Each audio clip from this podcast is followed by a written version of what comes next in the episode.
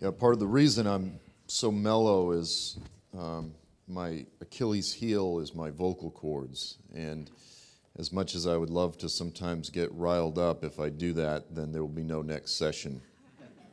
And um, it's just the Lord has me has me on, on lockdown that way. So I'm naturally, I've become more mellow with age. I used to be, you know, like when you get a little black lab puppy and they're all kind of spastic. Like I was much more that way in my youth, and then the lab gets hit by a car once or twice, and they become a really good dog after that. they're just a little bit, a little bit broken and more mellow. It happens to the best of us. So, I want to take a uh, deep dive this morning. Um, how many is this is their first session that they've been here? So there's a handful just a handful. So last night, we laid out what I call an introduction to the Islamic end time paradigm.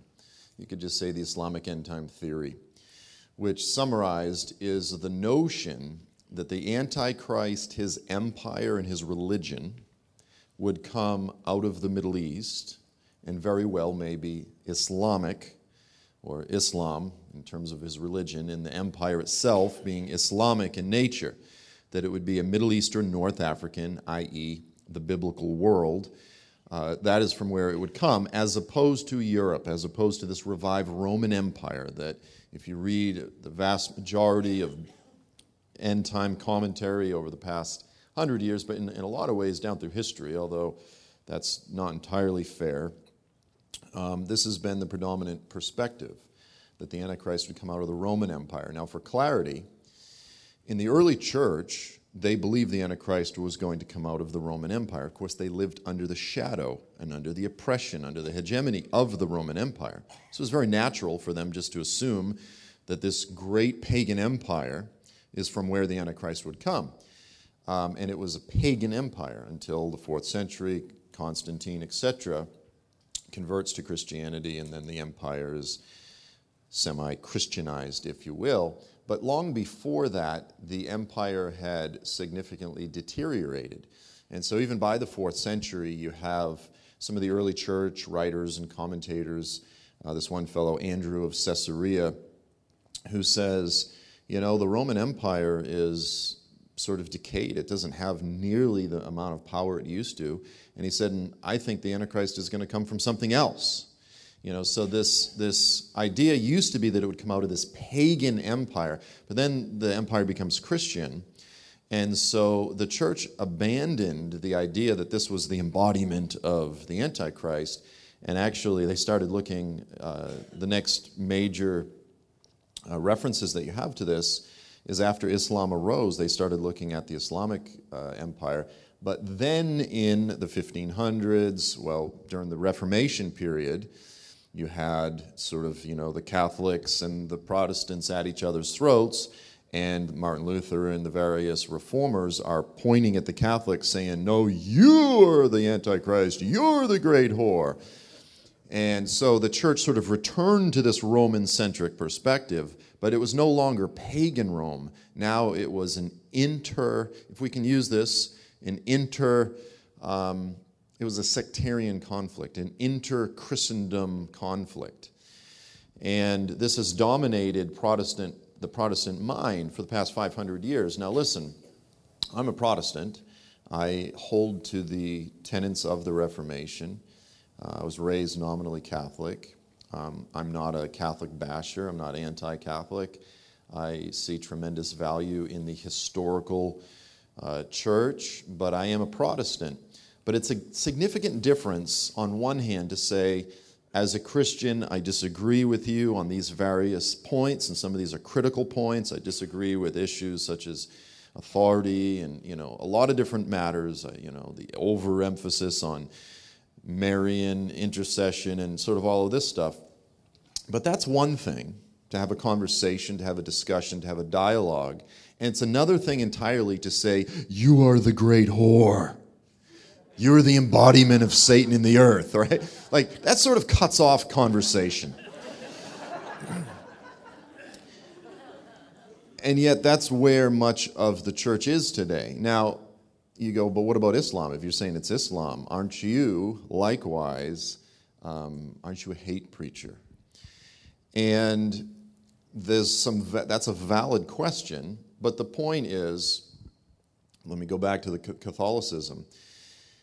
Catholicism affirms all of the essential historic doctrines of the Christian faith in terms of the divine incarnation of God in Christ, the atoning work of Christ on the cross, the divinity of the Messiah. I mean, these essential historic doctrines of the Christian faith. When you get to Islam, the Islamic religion, the book itself, the Quran, their holy book, so to speak, it actually names each one of those doctrines. It refers to the issue of Jesus dying on the cross, and it goes, No, they never killed Jesus. That never happened. They only think that. They're deceived. They're following conjecture. They have no history to go by. It talks about the fact that we say that the Messiah, Jesus, is the Son of God. And what do we mean by Son of God? Do we mean that God actually had sexual relations with Mary? No. No Christians have ever believed that. But that's the misunderstanding of the Quran. And it goes, the Christians, they call the Messiah the Son of God. In this, they imitate the pagans, the unbelievers of old. Allah's curse, God's curse be on them.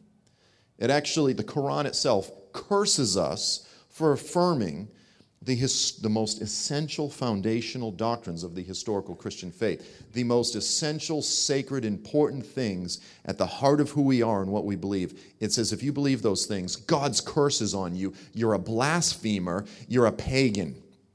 So I would say that the Quran, um, you know, to use Rambo terms, drew first blood. you, do, I can't do can't do a Rambo impression. You drew first blood. But the point is, the Quran goes after us first. So it is not hatred to expose hatred. But this is what the world will say. If you criticize Islam, you're promoting hatred. No, if you're exposing intolerance and hatred, that's not hatred. You're just saying that's hatred and that's wrong, and I continue to affirm what I stand for. And if it calls me a blasphemer, I'm going to have to object. That's not hate. And second, it's so critical, and this is why this message is so dangerous and it needs to be qualified. We're not bashing Muslims, we are critiquing an ideology. In the same way that I could stand up here and crit- criticize and critique Nazism as evil, you can criticize any ideology and say this belief system at its foundation is it promotes a doctrine of violence, et cetera, et cetera. And, you know, this is not the point, is to criticize Islam. But that is very different than promoting hatred of individuals because as Christians, our book is very consistently clear. Our God is clear in that He expects us to love not just our friends, but also our enemies, whether it's theological or political, et cetera, et cetera, et cetera. And so it needs to be so emphasized, and we're going to talk about this a bit more in the next session. Um, the, the absolute, it is, it is a, you know, un, um, what's the term I'm looking for? I mean, it's a deal breaker. That there's, there's no if, ands, or buts about it. We are called to love Muslims in the same way that God loved us. So we'll talk about that some more. But so, with that said, after having suggested and laid out a biblical framework for the idea that the Antichrist, his empire, and his religion would come out of the Middle East, I want to dive a bit deeper. We're going to jump into Daniel chapter 8. This is going to be a pretty heavy, you're going to have to try to stay, um, pay attention because we're, we're doing a real heavy Bible study that could take two hours. We're going to try to consolidate it in about 45. Let me say this the book of Daniel is, I believe, one of the most significant manuals for the end time church. I mean, it is the manual of the end time church in terms of a book that will impart understanding. You have a few different chapters in, in the book of Daniel, particularly Daniel chapter 8 and 11, chapters 8 and 11, that are so filled with detailed prophecy. So specific that many scholars looked at this and they said there's no way that this could have been written before the fact, and they concluded that the book of Daniel must have been written by a Daniel pretender, a pseudo Daniel, not by Daniel himself, and that it was written about 300 years after it was purported to be written than what traditional Christians believe. So rather than having been written by Daniel in Babylon in the sixth century, so this is the 500s, sort of in that period, rather they say it was written about 200 years before Jesus by someone pretending to be Daniel. Because they go, this is what's called prophecy written after the fact. Um, because it's so specific. Now, on the other hand, if it is true prophecy, which we believe it is, Jesus affirmed the book of Daniel in the fact that it was Daniel. He goes, as it was written by the prophet Daniel. He didn't go, as it was written by this fake pretender Daniel, right? Jesus is not affirming a fraudulent book. And not to mention, there's all, all sorts of scholarship that validates the fact that it is indeed written by Daniel. The Dead Sea Scrolls, when the Dead Sea Scrolls were found, this is the time period that all of these German critical scholars for you know hundreds of year, hundred years had already been saying Daniel was written during the period of the Dead Sea Scrolls. They find the Dead Sea Scrolls, and there's um, I want to say three different copies of Daniel that are part of that, and it's treated just like it's canonical. So if it had been a pseudo Daniel, it would not have been received as scripture in that brief period of time. It had already been equal on par with Isaiah and Jeremiah, et cetera, et cetera. And that's impossible. So it completely put a just stake in the heart of this idea, but they still won't give it up. Why? Why is Satan so determined to go after the book of Daniel? Because no other book in the Bible has been more attacked by German critical, well, not just German critical, but it started with German critical higher scholarship, and now just, I mean, even a lot of conservative seminaries will actually teach this, believe it or not, that it was not really written by Dan, but it's okay, it's still scripture. You go, what are you talking about? No, it's not. Either it's a fraud or it's the Word of God. There's no, like, it can't be both. And um, it has been the single most attacked book in all of the Bible. Why? Because I'm convinced that it is an absolutely critical manual for the end times church. It is one of the most critical keys that will give us understanding of the last days. Daniel 8 is one such chapter. So I want to just jump right in. Daniel 8, verse 1 through 2. So this follows Daniel 7, obviously, which is the chapter where Daniel has a vision of four beasts. And these beasts represent four pagan empires. We're not going to get into all of that. But so in verse 1, it says, In the third year of the reign of Belshazzar the king, a vision appeared to me, Daniel, subsequent to the one which appeared to me previously. So it follows the vision of the beasts. I looked in the vision, and while I was looking, I was in the citadel of Susa, which is in the province of Elam. And I looked in the vision, and I was beside the Ulai Canal. So Susa is a city that, in fact, go to the next slide. Susa is a city that was in Elam, which was in the southwestern province of Persia, and it was just to the east of Babylon. So here's a map of modern nations. Babylon was about 50 miles south of Baghdad, so kind of right there in the queue of the Iraq. And about 200 miles or so to the east is Shushan or Susa. Today it's called Shushan. Or um, actually, today it's uh, pronounced Shush. It's still there. Um, so he was in Susa. This is where Daniel saw himself in the vision. Scholars debate was he really there? Was in a vision? It was probably a vision. And so he's about 200 miles east of where he was physically in, um, in Babylon. Verses 3 through 4. And so this is what he sees. He says, Behold, a ram. So a ram with two horns was standing in front of the canal. Now, the two horns were long. These are long horns, but one's longer than the other. And the longer one came up, it grew up last. So it comes up second, and then it's much bigger. I saw the ram budding. The ram is budding. So he's, he's budding out, he's pushing out westward, northward, and southward. And no other beasts could stand before him, nor was there anyone to rescue from his power. But he did as he pleased and he magnified himself. Whenever I read this, this passage, I always think of. I stopped watching um, fights about six years ago when I had my son. Um, I used to love watching MMA fights, and then I had my son. I said, I can't, because if I watch it, he's going to watch it, and then he's going to start using the moves against me. And um, actually, against his sisters is what I was more concerned with. And, and then he'll get in trouble in school. And he's uh, my son's adopted, and um, unlike myself, his birth father was biological father was like six four, six five. so he's going to be a big boy. He's already a big boy, and um, and I just don't want him to be the big boy that beats up all the other kids in class. Plus, I was convicted. You know, the, the verse that says the Lord hates violence. It's like, ah. But so anyway, but I really want to see the fight tonight. Um, but um, because I want to see the arrogant get. But this, really, this, they're both arrogant. So anyway, everybody always wants to see the brag, the bragger get get um, humbled. But it's like that in that you have a fighter comes up and you're like, man, this guy's unstoppable. No one can beat him until someone beats him. And then you're like, man, that guy's unstoppable. You know, like everybody eventually turns 40. And a young guy comes up and just, and so it starts out, you've got this ram. He's budding out. None can rescue from his power. He did as he pleased. He magnified himself. I can't possibly be beat, you know. Daniel uh, 8, 5 through 6. Then here comes the challenger.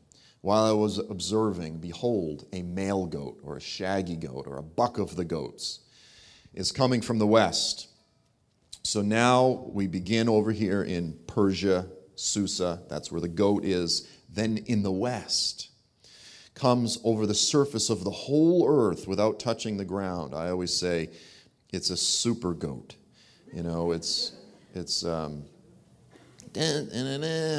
so I just say that just to embed that picture into your brain. And the goat had a conspicuous horn between his eyes, so it's a unicorn goat. Okay?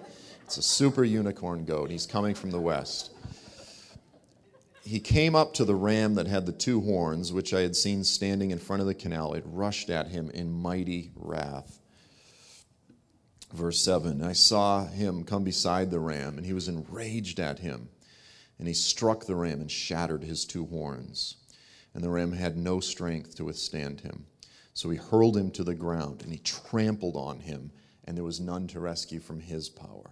So this is the new undisputed heavyweight, light heavyweight champion um, of the Middle East is the, the he goat. So here's a map of the Greek Empire. We looked at this last night. Now, virtually every commentate, commentary that you read on this, and I always have to highlight the fact I'm a commentary geek, and um, I've of all the commentaries I have, I've got probably now a little bit over 150 160 commentaries on Daniel. Of course, they're all in boxes right now because um, I recently moved. And um, but they're like, you know, when everyone else goes to bed, I go down and I, I kind of just touch my commentaries and I'm like, my precious. you know, my babies. I just I love my my commentaries. And um, I love surveying the, the history of Christian and Jewish interpretation of this. And I go, what did we believe? What did the church believe in the early days? And what do they believe now? How did we get to where we are? And you know, working through the broad consensus of, of what has the Holy Spirit spoken to his people down through history? How did we arrive where we are today? Well, virtually every commentary will say that what these two beasts represent is the ram with two horns represented the historical Medo Persian Empire. This is the one that defeated the Babylonian Empire, the one that came after Nebuchadnezzar's empire, and swept out of the area of Persia, out of the area of Elam, all the way across the Middle East, right through Turkey, up into Europe. A lot of people don't realize it, but the, the reason Iran today is called Iran, it's from the word Aryan like the Aryan race, because, and it was actually because of the connection with um, uh, Germany and so forth. But the original peoples of Iran were Indo European. And so many Europeans today actually are from the area of Persia as they pushed up into Europe. I mean, the, I always find it fascinating the, the moving of wars and you know how peoples end up. And there's a lot of like because Iranians, Persians are always quick to say we're not Arab. A lot of Americans just think, well, all Middle Eastern. You know, they're all kind of like dark, you look like Joel. Um, but there's a lot of people, like even in the north of Iran, that are blonde, light skinned. Same thing in Syria. And um, so it's interesting that there's, uh, ethnically speaking, the Medes and the Persians, very different peoples than much of the, the Arabs, which is a, also a mixture of different peoples throughout the Middle East. But this is then after the Medo Persian Empire swept across the Middle East, then Alexander came, and this is what everyone says is the goat with the prominent horn. And the horn represents the leader, the, the beast, the animal represents the empire, but the horn represents the leaders. So they go, the prominent horn was Alexander the Great. So they go, this is, in essence, the empire, the goat. None could withstand his power. Verse 8 But then the male goat magnified himself exceedingly. But as soon as he was mighty, the large horn was broken off. You can see why they say it was Alexander the Great, because it lines up with history. And Alexander died as soon as he conquered that whole Middle East. He, he died at a very young age, um, he was 32. But as soon as he was mighty, the large horn was broken, and in its place up came four conspicuous horns. So four horns come out, and I found a picture of a. I, apparently, there's a breed of goats that actually have four horns. I've always thought it'd be great to, um, you know, when, you know, down in Teg, you know, you get an elk or a deer or whatever and you put it on the shed, right? The skull with the horns. I've always thought it'd be great to get a goat with four horns and, like, just put on your garage to completely freak the neighbors out. Because it just looks so, like, satanic, you know, just like, but it's a breed with four horns. Then, verse 9 out of one of them came forth, I could tell you a horrible story. Um, I was, I was at, I had moved into this house uh, a couple houses back, and I went for a walk. I used to always do a lot of prayer walks at night, and I'm walking around, and I stumble upon a big old dead buck, deer, and someone had shot it with a, you know, and got it right in the eye, and so it obviously had ran off and died, but it was still kind of fresh, and I was like, and it was a big old rack, so I, um, I was like, well, I'm gonna, you know, come back tomorrow night, and so I, I brought back my hacksaw, and um, went a little Allahu Akbar on him, and uh, so I cut the the deer head off, and then I'm walking down my street, the new neighbor, and the the the neighbors come driving by, and like someone like just stopped, like they didn't stop and saying they just kind of stopped for a second, and then kept going. I'm just carrying this big deer head down the street and a saw, and I was just like. Um, so then I uh, just left it in the chicken coop and let the chickens pick at it for a while. And I thought they would just like, because chickens will eat each other. You know, they get a little spot, they're like, you know, they start eating it. And, and they didn't. Like, they just looked at it, like, they just kind of walked around it, and they were just like, oh. Like that, like I was like, clean it, do what you're supposed to do. They were just, they were freaked out.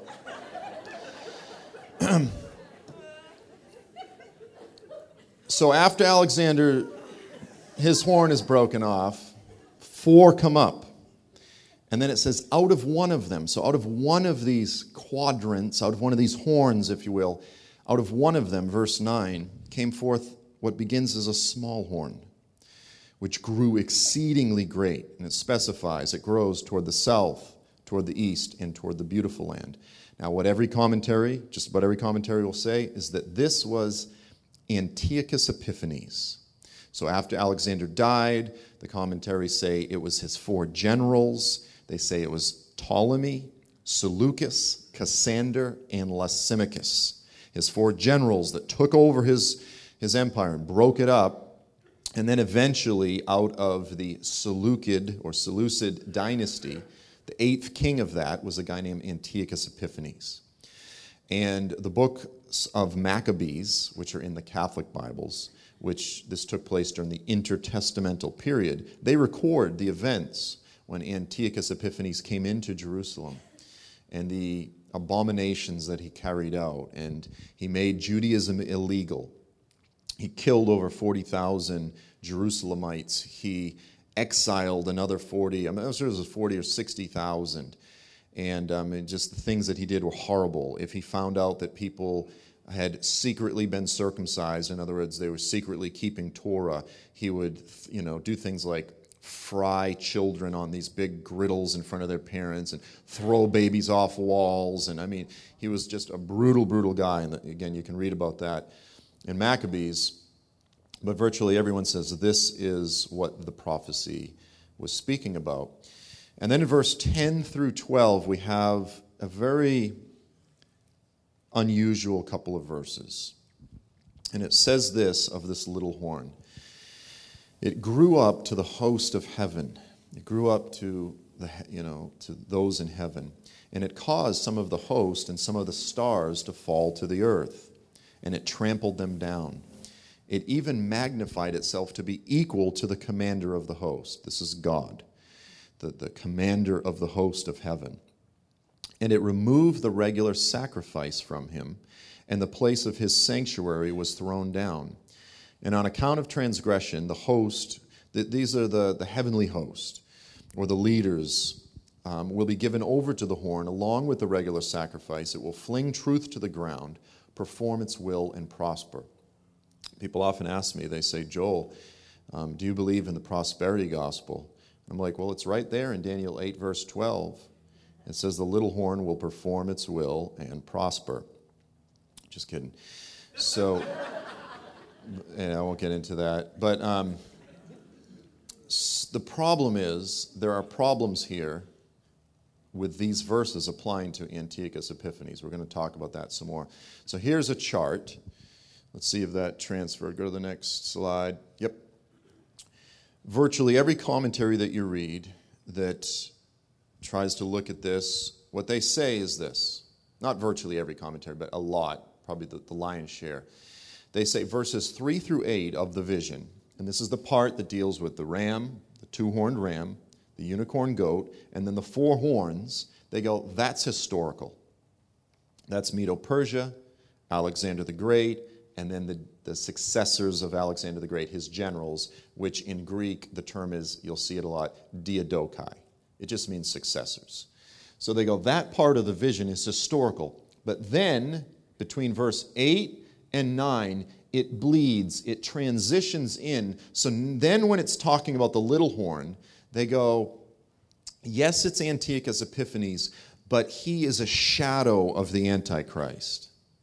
And then some commentators, they kind of debate and they go, well, it's primarily Antiochus, but it, it, there are foreshadowings of the Antichrist there. Others go, no, this is just talking about the Antichrist. And Antiochus Epiphanes, he was just a shadow of the Antichrist. So the point is, is the primary emphasis on the historical um, with it just partially being about the future, or is the primary emphasis on the future and the historical was just sort of a preliminary, just glimpse into the future? What is the main emphasis on, the historical or the future?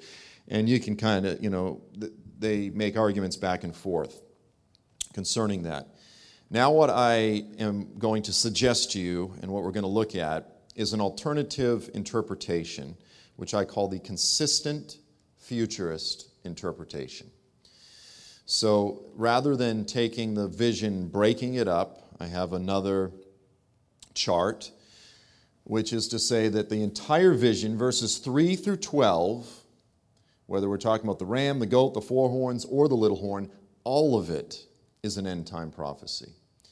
Now, that's not to say that the events of history with Medo Persia, Alexander the Great, the Diadochi, that those things were not shadows.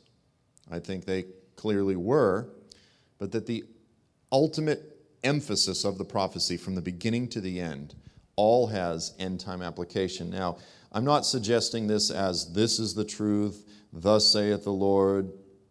I am chewing this over publicly exploring it together. I'm not dogmatic, but I think it's absolutely interpretation that we need to be considering right now.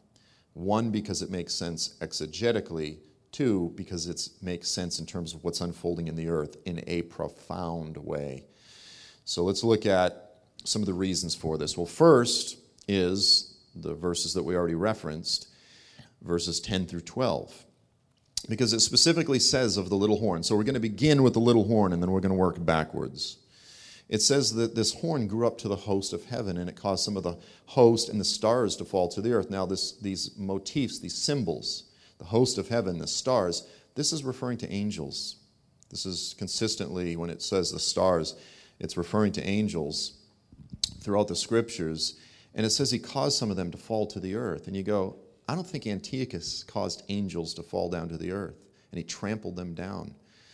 And it even magnified himself to be equal to the commander of the host. Now, Antiochus did um, desecrate the temple. He sacrificed a pig in the temple. He, he sort of, that was a shadow of the ultimate abomination of desolation that the Antichrist will do in the future, rebuilt temple.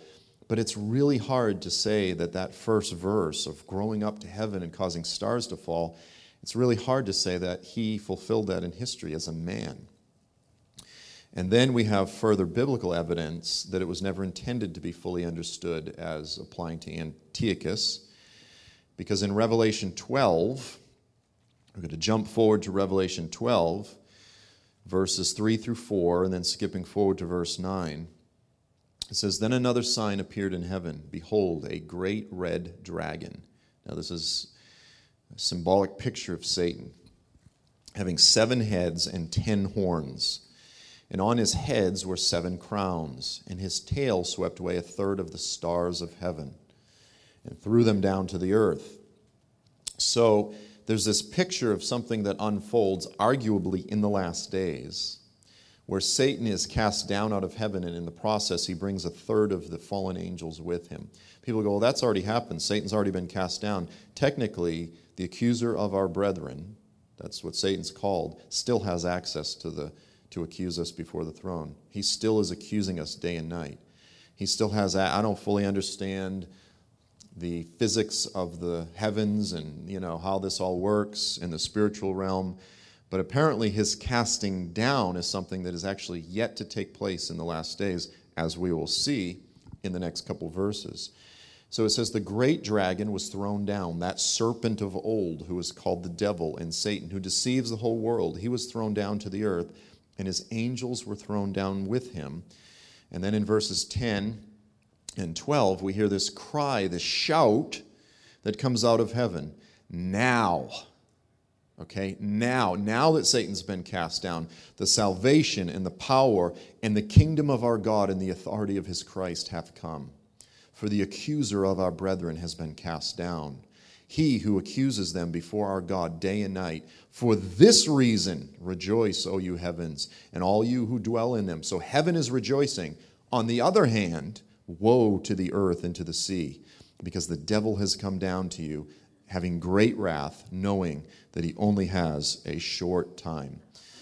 So whenever we see references to that final three and a half year period, before the return of Jesus, it's always in the, the, the persecution of the Antichrist, it's always repeatedly referred to as a short time, one hour, just a little while. And this is multiple examples of this in the Old Testament and in the book of Revelation that his final little time of resistance, it's a short time. And so Satan will be cast down, arguably, in that final seven year period, in the middle of the final seven year period before the return of Jesus. And so here you have biblical, um, you know, biblical precedent for the fact that this strange event referenced all the way back in Daniel 8, where someone you know magnifies themselves to the host of heaven and causes these stars to fall, that it's actually an end time event. Now, what happens is people go, well, wait a minute. Back in Daniel, it's a person, but here in Revelation, it's Satan. That seems to be contradictory, but it's not. Because when we understand the biblical mindset of what the Antichrist is, it's very simple. He is the dragon's, he is Satan's sock puppet. He is Satan's human um, puppet in the earth in the last days. He is the, the human vessel through which Satan tries to accomplish his purposes and express his rage. He uses a human vessel. And there are uh, a couple of few different prophetic passages where it's talking about the Antichrist and it just bleeds seamlessly into talking about the devil as if, as if they're one and the same. And it's very unusual. Uh, Isaiah uh, 14 is probably the clearest. It's this, it's this um, oracle against the king of Babylon. It begins referring to this person as the king of Babylon. And then it's talking about a human, and then it goes right into how you have fallen from heaven, O Lucifer, son of the morning. And it's now it's talking about, and as if it's just one person. It just bleeds from talking about the man, the Antichrist, right into Satan, because they are, yes, they're two different individuals in a sense, but they function seamlessly together. And so they work together, they're part of the same program. And so, it's just interesting that Revelation is using the very same language. It's actually referencing Daniel 8 and it's applying it to Satan in the last days. So that's the first reason to say this is something much bigger than just historical Antiochus Epiphanes. He didn't cause angels to fall from heaven.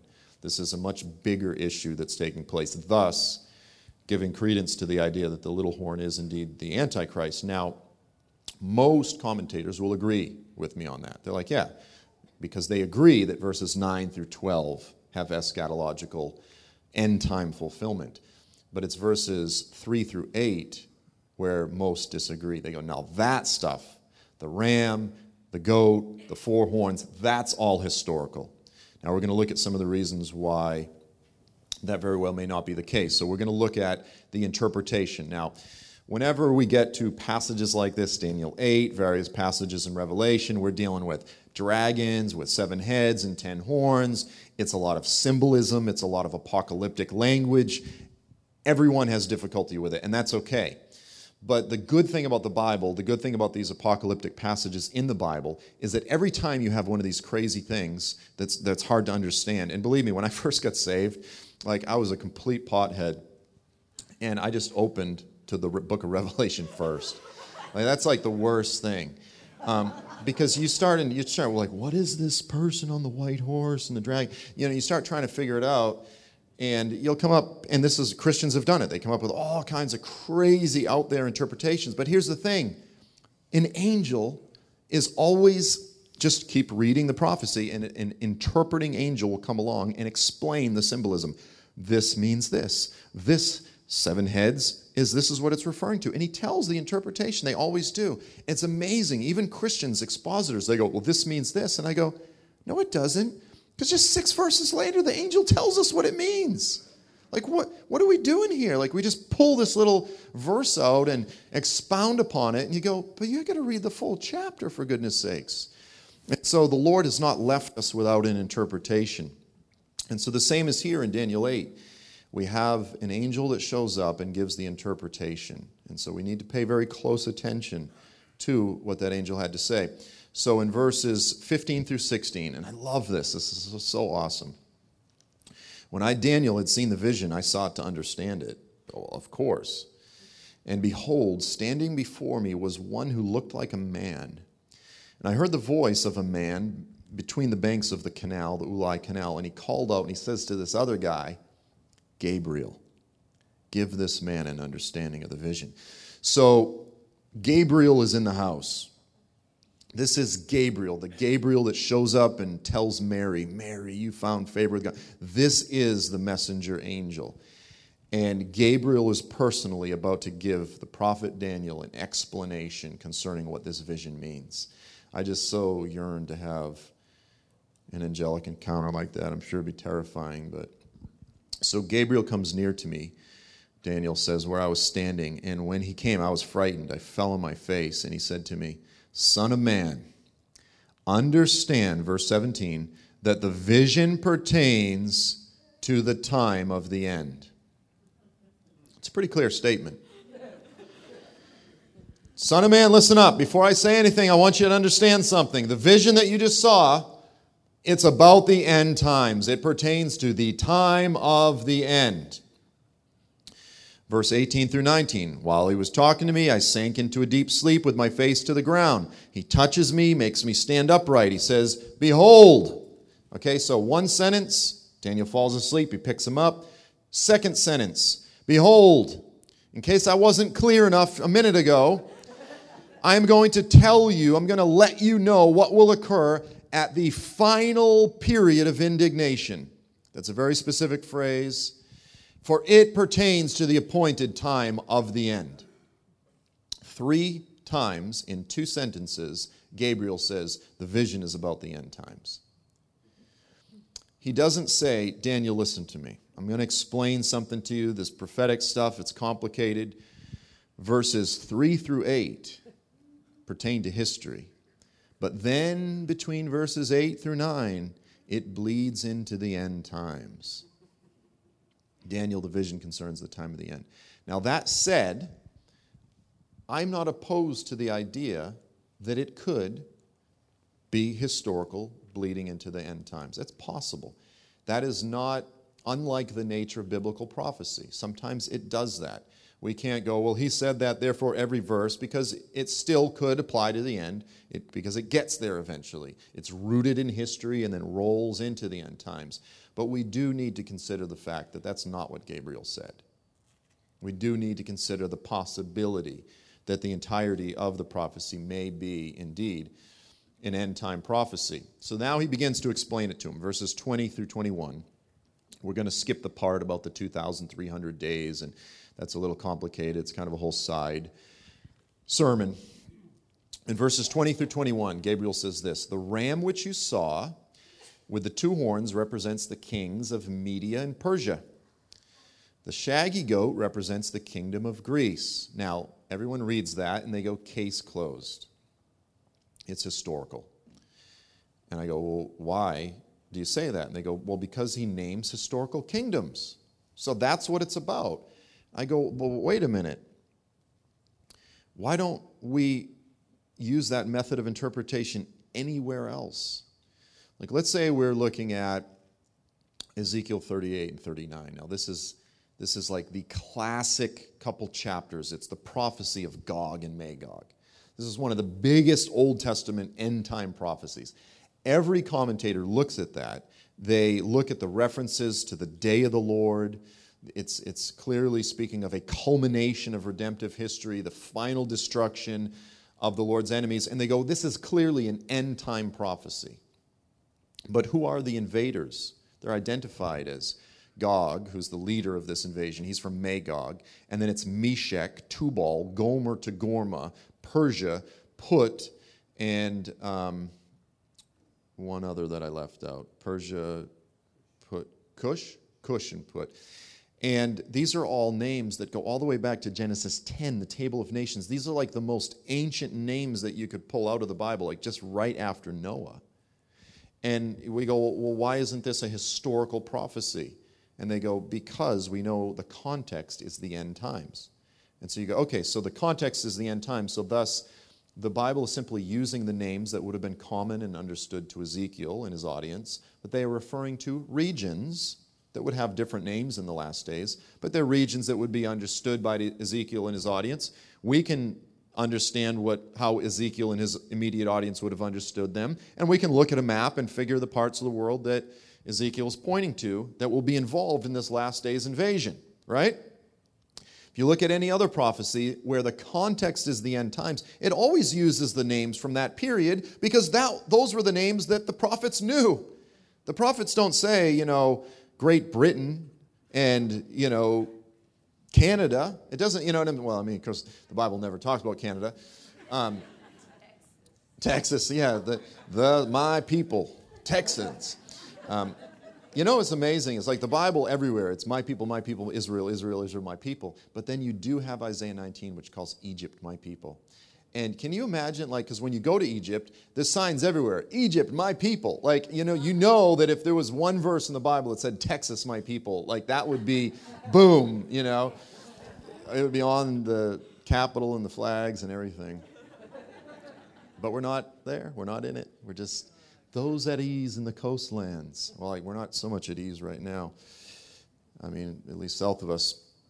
But the point is this these were the regions and names that Daniel would have understood. It doesn't mean that it must be historical, it just uses the names as they were known at that time. But Gabriel has already established the fact that the context is the end times. So, again, it's not conclusive, but we know that the historical shadows, and we know the events that took place in history with Media and Persia sweeping across the Middle East, Alexander coming in response. But if it is an end time prophecy, then what are we looking at? Well, we can figure Media and Persia, that's pointing to the region of basically Iran, Persia today. Media could arguably be maybe the Kurds. Um, they would correlate pretty much to the Medes. But then the word there says the kingdom of Greece. We go, well, what's that? If there's an end time kingdom of Greece, what's that? Well, here's the interesting thing is that the word there is not Greece. The word is Yavan. Yavan or Javan in the Hebrew. Now, there's a, there's a bias here in the translations because even among, even among conservatives, there's this idea that this was written not in the sixth century, but more like in the second century. But in the sixth century, because again, we're conservative Bible believers, we believe it was written by Daniel. In the sixth century, this term Javan, Yavan, there was no, that didn't refer to uh, the kingdom of Greece. Back in the sixth century, Greece, you had Athens, then you had the Macedonian. It was kind of like a conglomeration of a bunch of different tribes. There was, no, there was no Greek Empire yet. Instead, at the time of Daniel, Yavan referred to a very specific region. I've got a map. It's the area on the west coast of Asia Minor, which is today the nation, the, the Republic of Turkey. So that is the area of Javan. That is the area that would have been understood by Daniel's immediate audience when he said the king of Yavan. Now, later, after Alexander arose, a few hundred years after Daniel, and he came from, if you, if you just go a little bit west of Yavan, those are, that's Greece. That's what we call Greece today. We hear Greece and we just think the country of Greece, Zorba the Greek, you know, like, but biblically, um, Greece included the Greek islands and that part of Europe, but it also included the west, southwest coast of Turkey. That whole area was Macedonia. That's where Alexander came from. Once he conquered the whole Middle East, then that term, Yavan, came later to be used of all of Greece. But the problem is, what we're doing is we're taking a, a, a word that its meaning developed and we're imposing it backwards onto Daniel and, and saying Greece there was no Greece at the time of Daniel, it didn't exist. The time of Daniel, Yavan was pointing to the west coast of Turkey. So, if we are, go to the next map, if we're saying this is an end time prophecy, then just in the most raw sense, we're looking at a ram coming from the region of Elam, what today is the region loosely of Iran, and then the goat comes from the west, does it mean it doesn't include Europe? We're not quite sure, but it's basically pointing to the region of Turkey today. That's in, in, in just, again, the most raw sense, that's what it's referring to. And so you look at that and you go, okay, if this interpretation is something to be considered, is this a possibility? Is this something that we could see in our day? Is this something that could possibly be unfolding in our day or in our near future? And as I would um, suggest, and as we'll look at, I think there's abundant on the ground present tense realities to say that this makes so much sense right now. So much sense. So let's begin by laying out the implications. What would it mean if this consistent futurist interpretation is true? Next slide. The first step would be an Iranian invasion of the Middle East. That's the two horned ram budding out from the area of Persia, it says specifically westward, northward, and southward, budding out. So the Iranian invasion of the Middle East. Step two is what seems to be a Turkish military response. He comes all across the earth without touching the ground. The unicorn goat comes and defeats Iran, crushes the, um, the goat.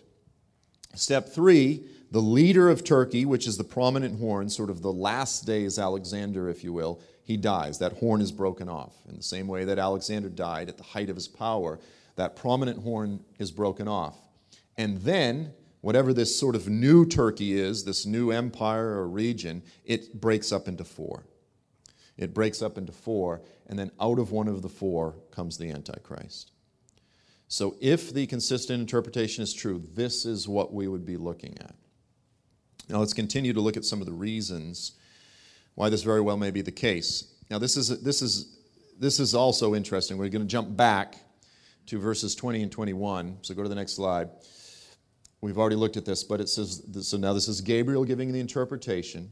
He says, The ram that you saw represents the kings of Media and Persia. So, again, that would most likely be Iran, possibly with the Kurds which that's, that's, a, that's a tricky one. We won't get into that much right now. And then the shaggy goat represents the kingdom of Yavan, which would seem to be Turkey.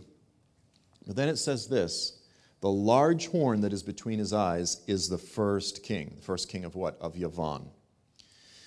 Now, I looked at this as I've been exploring this interpretation for a few years, and I went, how, okay, let's say it's imminent then maybe the current president of Turkey, his name is Recep Tayyip Erdogan, maybe there's a chance that he could actually be this prophetic character, the first king of Yavan. Maybe he could be that conspicuous horn. Maybe it's someone that comes after him. I don't know. But is it possible? But then I said, but how could you call the current president of Turkey the first king? That didn't make any sense. Until a year ago, um, when all of a sudden in the middle of the night there's this, this news just breaks out that there's jets flying over Istanbul. How many people have ever been to Istanbul? It's been a handful. And I mean, this is like shocking, you know, if you're tracking with things unfolding in Turkey. And there's an effort to carry out a coup, a military coup. And you're going, oh my gosh. And Erdogan, the president, who's been emerging as a dictator pretty strongly, trying to take over and replace this whole government system that was established by Mustafa Kemal Ataturk um, the, this is shocking, and he's on, he's on like FaceTime or something. He's on, he's in some hotel somewhere, and he's talking to his people via FaceTime. And he's saying, You people get out in the streets, you resist this military effort, we're gonna crush that. And you're going, Oh my gosh, they might actually kick this guy out. Like they might be successful in the coup. But by the morning, the coup had been completely crushed. Now, most, a, a lot of Turks believe that the whole thing was staged by Erdogan himself. Since this failed coup, since he overcame this effort by a little faction within the military to kick him out, he has purged the nation of well over 100,000 of his political opponents, of his political enemies. This is, in so many ways, what's unfolded over the past year in Turkey is almost identical, although in a much longer sense, to what was called the Night of Long Knives with Adolf Hitler as he was rising to power on the backs of this group, the German SA. They were known as the Brown Shirts. And he turned on them in over a couple night period. He executed and massacred the brown shirts. Even though he rode to power on their backs, he consolidated his own power. There was a little bit of a, of a power tension there, and he consolidated his absolute, complete dictatorship over Turkey. That is exactly what has happened in uh, I'm sorry, over Germany. That's exactly what's happened in Turkey over the past year. And we have right now in front of us arguably the most significant, dangerous dictator, the most outspoken, aggressive, brazen, nationalist dictator that we've had emerge in the earth in a long time. And Turkey has the largest army in the whole Middle East, by the way. And it's a member of, it's a member of NATO just to put that in context. So here's a picture of Erdogan, just if you're not familiar. His name is spelled with a G, so it's like pronounced Erdogan, but it's pronounced Erdogan. So if you have a hard time remembering that, just think Star Wars, Erdogan Ben Kenobi. It sounds like Obi Wan. It, sound, it, it rhymes with Obi Wan Ben Kenobi. Um, but he is. Um, he's primarily a nationalist, a Turkish nationalist who uses Islamism uh, to further his own agenda. We've seen this down through history. Now, in 2013, as the Arab Spring was sweeping across the, oh, it's already 1117. You know what? I'm probably, here's what I'm going to do. I'm going to go long on this. The next one will be a little shorter anyway, because I think it would have been. So, um, so hold in your pee, people. We're going to keep going. We're almost done. 2013, when, um, the Arab Spring was sweeping throughout. It started in 2011, and it finally reached Turkey. And everyone was like, wow, the Arab Spring finally reached Turkey. And there was all these protests and so forth. Well, um, we actually had pre-planned to go there. We were working on a documentary. We ended up in Gezi Park, Taksim Square, which is sort of this historical square right in the middle of Istanbul, the night that the government purged 10,000 protesters out of the square. We got caught up in all of it. It was absolute chaos. We got tear gassed, and um, it was one of the greatest men's night out of my life. the next day, after having been tear gassed by the dictator, we were walking around Istanbul, and there was all these buses everywhere, and we're going, "What's going on? All these buses are just," and we're going, "Something big is going on." And I just said to my one of my buddies, I go, "Let's get on." There's four of us. And we're like, really? Let's just see where they're going. Because it was free. So we go, let's do it. We hopped on the bus. We had our camera equipment and just lower, lower key camera equipment. And here's the scary thing, too. I'll just, I'll throw this out.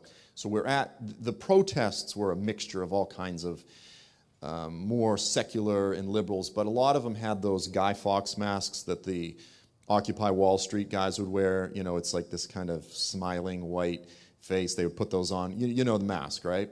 Well, they had those because that's become like the international. Well, I bought a couple because it was like a souvenir. And even as a joke, I put one on and I stood up on this pile of rubble and did one of these. And my friend tweeted and he said, he said, um, Joel Richardson is protesting Obamacare in Istanbul, you know, and I'm going, and he was just, and people are like, what an idiot! And he's like, it's a joke. Um, but so we had our bags with our masks in it, and we get on the bus, and all of a sudden we realize we're going to a pro government Erdogan rally. The guy that had gassed us the night before had pre planned this and had a massive rally in this area of Istanbul called Zeytinburnu, which is down by the, the water. And it, it's, there's enough room there for maybe a million people.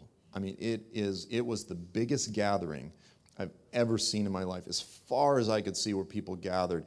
And it was nationalism on a level that very few people can even begin to relate to. Like, you look at the most patriotic American rally you can imagine, and this was that times 10. Everything in me just went, I feel like I'm in Nazi Germany. Like, I felt like it was, I was like, this is unbelievable. And so we waited out for about three hours, and and it was, you know, I won't get into the whole story there, but I mean, you know, we're like Americans, and um, and and you kept hearing like all of the pre-speeches, and they were like celebrating their victory of having cleansed the square of all these rabble rousers, chapulcus, they they call them like the the hoodlums, the vandals, and. Um, and then they kept going, and they were upset because saying CNN had given them a bad um, had been speaking badly about the government. So you, you, I don't speak Turkish, so you know you, you would hear things and they would be like, oh, CNN, and the whole place, like a million people would go, boo, you know. And then people would come up to us and go, where are you from? CNN? We're going, no, CNN. Um, and whenever you're in like an incredibly surrounded by a million potentially hostile people, you just turn on the dumb American smile. Because you can't attack somebody if they're smiling. And I would just use like the little terry. I would just go, Çok güzel, which means like very beautiful, you know, and they just be like, and they just walk away. So we, we, are standing out there for three hours in the hot sun, and then the dictator finally comes out, and, and the big mega screens are just like they're you know going on forever, and and they make this big production. You can see his car driving down the street, the entourage, and he arrives. He walks up on stage, and the whole place is chanting Recep Tayyip Erdogan, Recep Tayyip Erdogan, and he gets up on stage and he takes off his jacket and go to the next slide. He's wearing my shirt.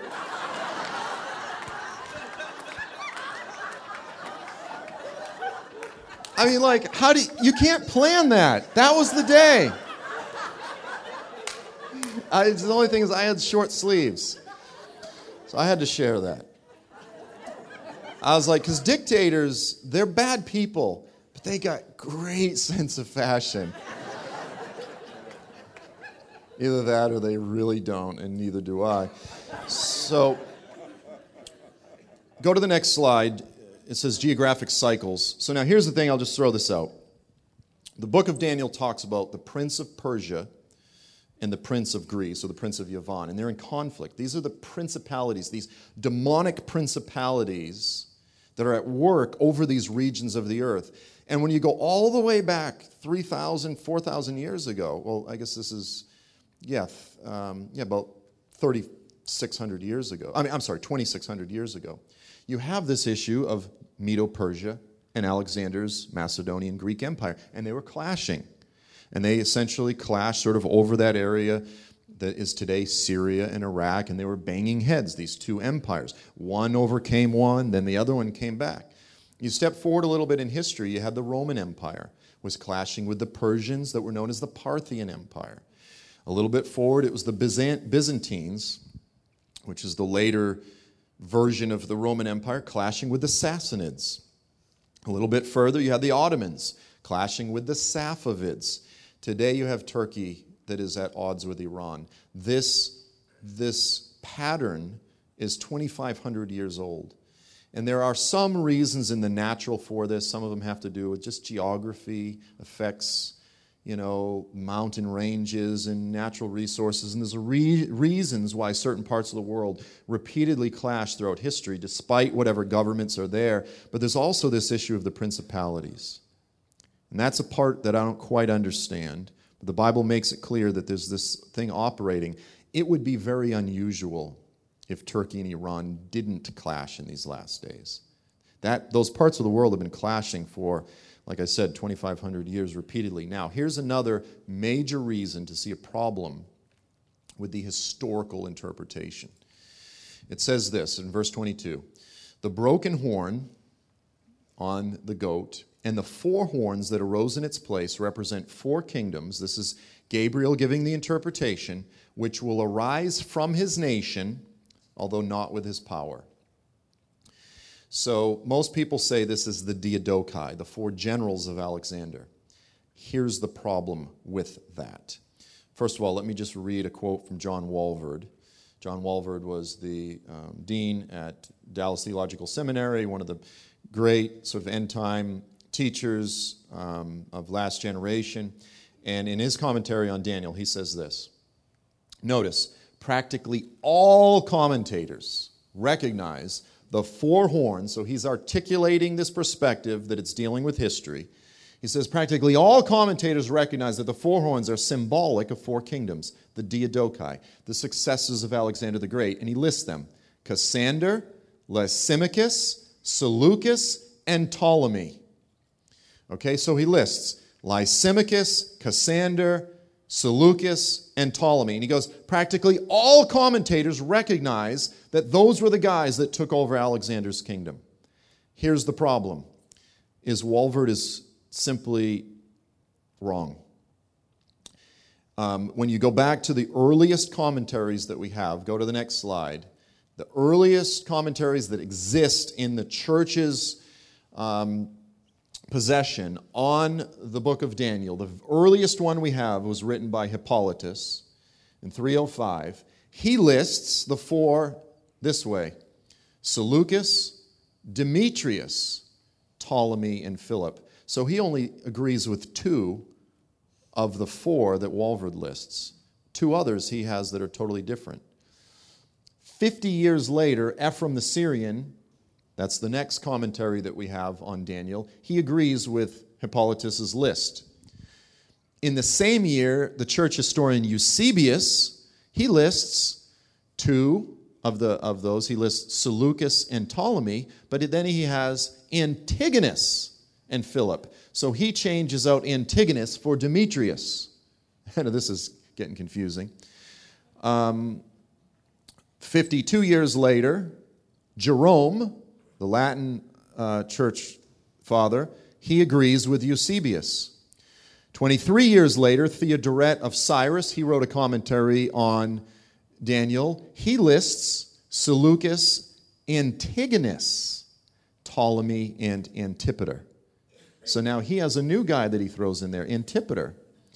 And now 2017, the consensus among most you know, end time books, most commentaries, is back to Walvoord's. Seleucus, Ptolemy, Lysimachus, and Cassander. They all agree on Seleucus and Ptolemy, but none, for the first 400 years after Jesus, no one included Lysimachus or Cassander. Why is there so much disagreement? And the answer is because when you study the events of history as they unfolded with Alexander, it was not neat and clean or easy whatsoever. It was not like Alexander died and four came up in his place. Quite to the contrary, it's a very different story, and we're going to review it very briefly. First of all, after Alexander died, go to the next map. Um, they divided it up between Alexander's older brother Philip, that historians say may have been partially retarded or something was wrong with him, and then also he was going to co rule with um, Alexander's unborn son. If it was a son, his wife um, Roxana was pregnant. If it was a son, then Philip and the unborn son would co rule together. Until that time, there was some sort of regents, and they divided up the empire among 23, roughly 23 different divisions. Not four, 23. After a few years, they started fighting, and you had what were called the Wars of the Diadochi. So here's sort of a timeline Alexander dies. Two years later, some of these different um, quadrants, satrapies, they're called provinces, they start fighting. Five years later, you have the Second War of the Diadochi. Four years later, the Third War. By 301, we're now 21 years after Alexander died, you had the Fourth War of the Diadochi called the Battle of Ipsus. Throughout this period, there were not four, there were five. Five major generals that had sort of consolidated power. Go to the next map. And here, even though it's in another language, this is probably the best map that I found. And of course, they're always moving and changing these, these provinces because they were always fighting. But you have Ptolemy, this is Ptolemaeus, Ptolemy in the south, that's Egypt. Then you had Seleucus over here, which is sort of Iraq, extending all the way through Iran. That's the east. Then you had Antigonus, and he controlled what is today Turkey. And then up there in Macedonia, you have Cassander, so it's Cassandros, and Lysimachus. So Lysimachus and Cassander. But virtually every commentary that you read today leaves out Antigonus. And this guy was the biggest and the baddest and the best out of any of them for 21 years after Alexander died. 21 years. How many people saw the John Wayne or the Jeremy Bridges remix of True Grit? He's an overweight, older guy with blind in one eye with a patch, and yet he's just like a sharpshooter, right? Even in the dusk, just and he's like, I'm old and fat but he was still bad to the bone, right? That was Antigonus. Antigonus was way older than Seleucus, Ptolemy, Cassander, and Lysimachus. He ran circles around them militarily. He was blind in one eye. His name was, they called him in Greek, Antigonus Monophthalmus, the Cyclops. He had one eye. He was really overweight and he was way older than the other guys, and strategically he ran circles around them. He finally died at the Battle of Ipsus. He was in his 80s, and he got a spear in him. He slipped up, you know, even the best eventually. Sometimes it catches up with us, and he died. And so this is when you go, oh, okay, well, there it is, the four. Nope. Because as soon as Antigonus died, his son Philip took over. Um, no, I'm sorry, his son Demetrius took over an area there were still five. There was no time for like 30 years after Alexander died that you could ever say there were four. This is a huge problem for the historical interpretation. How many of you believe that when biblical prophecy is fulfilled, it's fulfilled pretty precisely? Like the Lord doesn't go four, five, eh, who cares?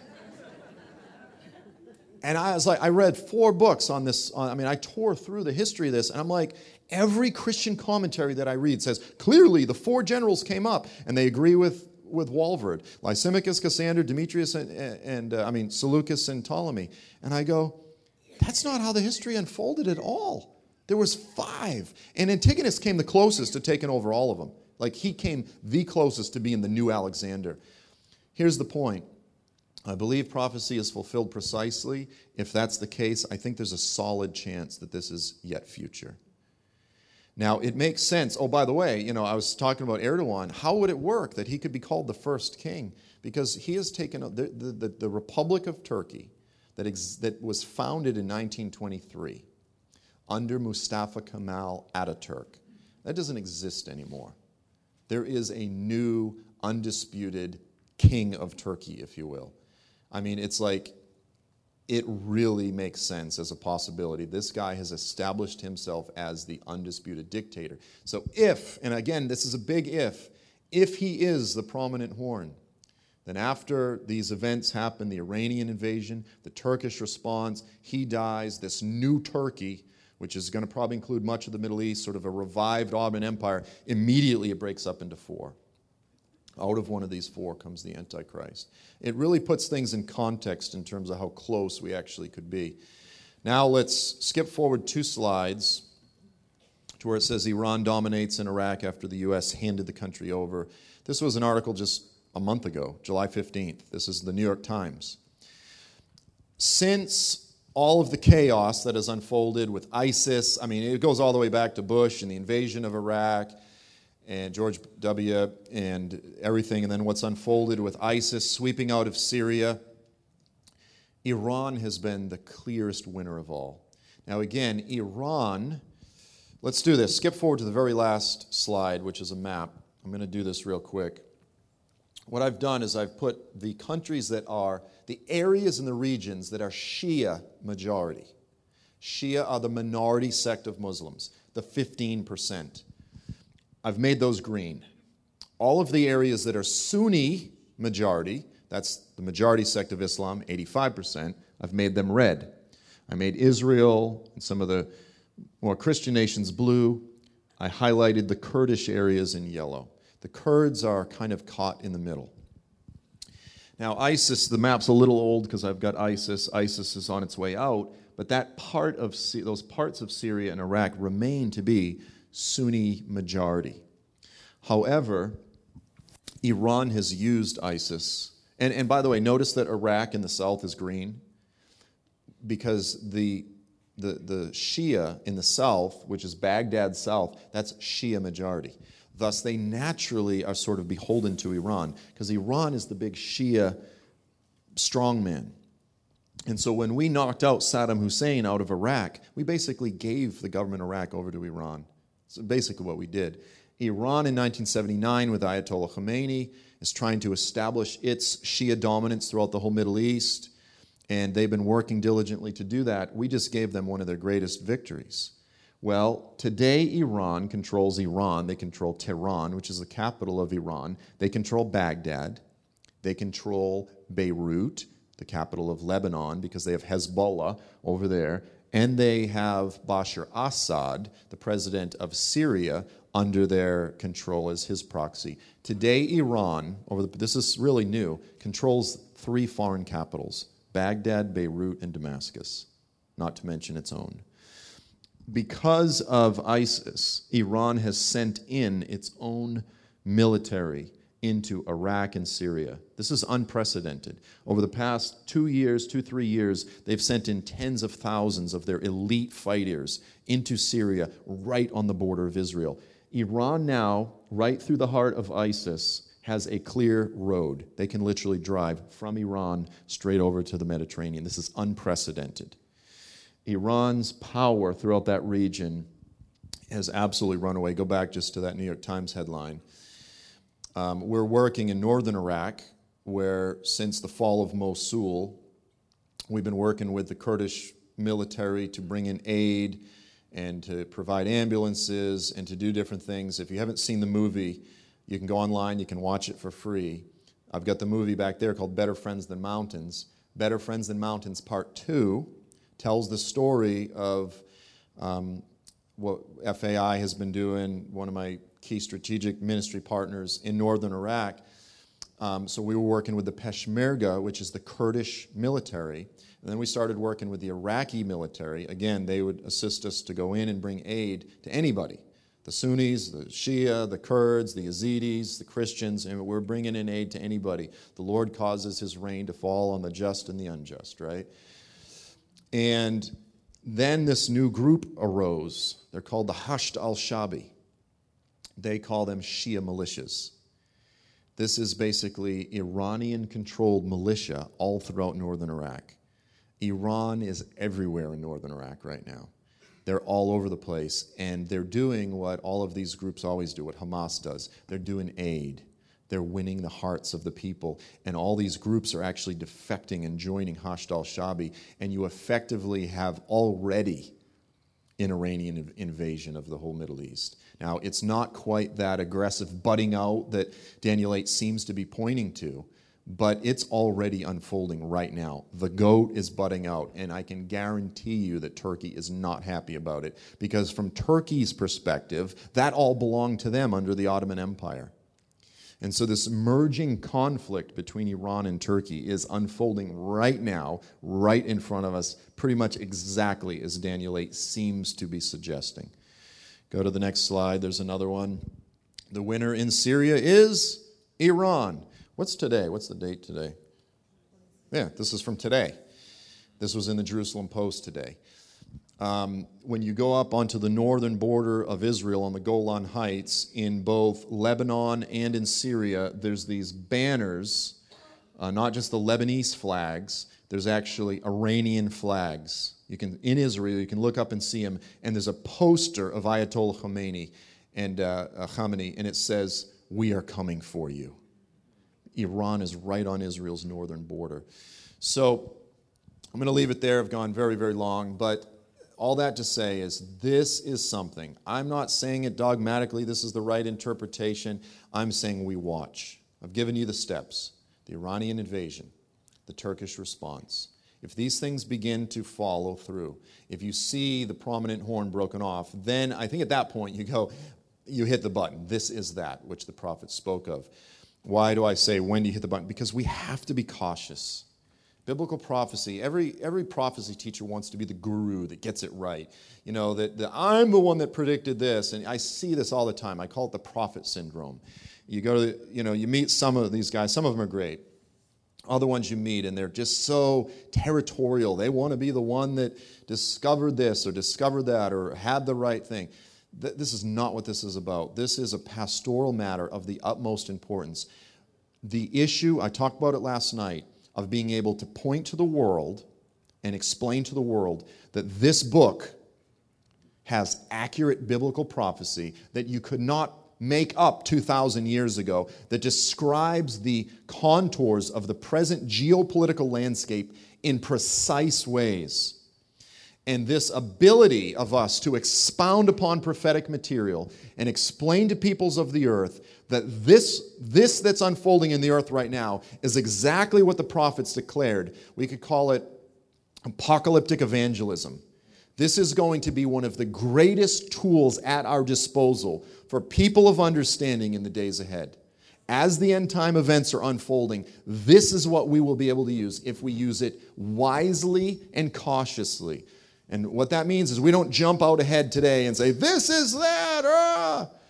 We watch and we wait, but there's a certain point where we do declare, This is that which the prophet Daniel. Or it unfolds in a different way, and we go, I guess it, that historical interpretation is more accurate. You know, we, we have to be cautious, we have to be humble. But it's okay as a family to come together and chew over these things and discuss them and look at them together. But the time is coming when that final generation will be able to, to open the Word of God and responsibly talk to unbelievers and say, these things which the prophet spoke about, this is what you're seeing unfold in the earth. Repent, therefore, because it has been appointed to a man to judge the living and the dead. Amen? Amen. Amen.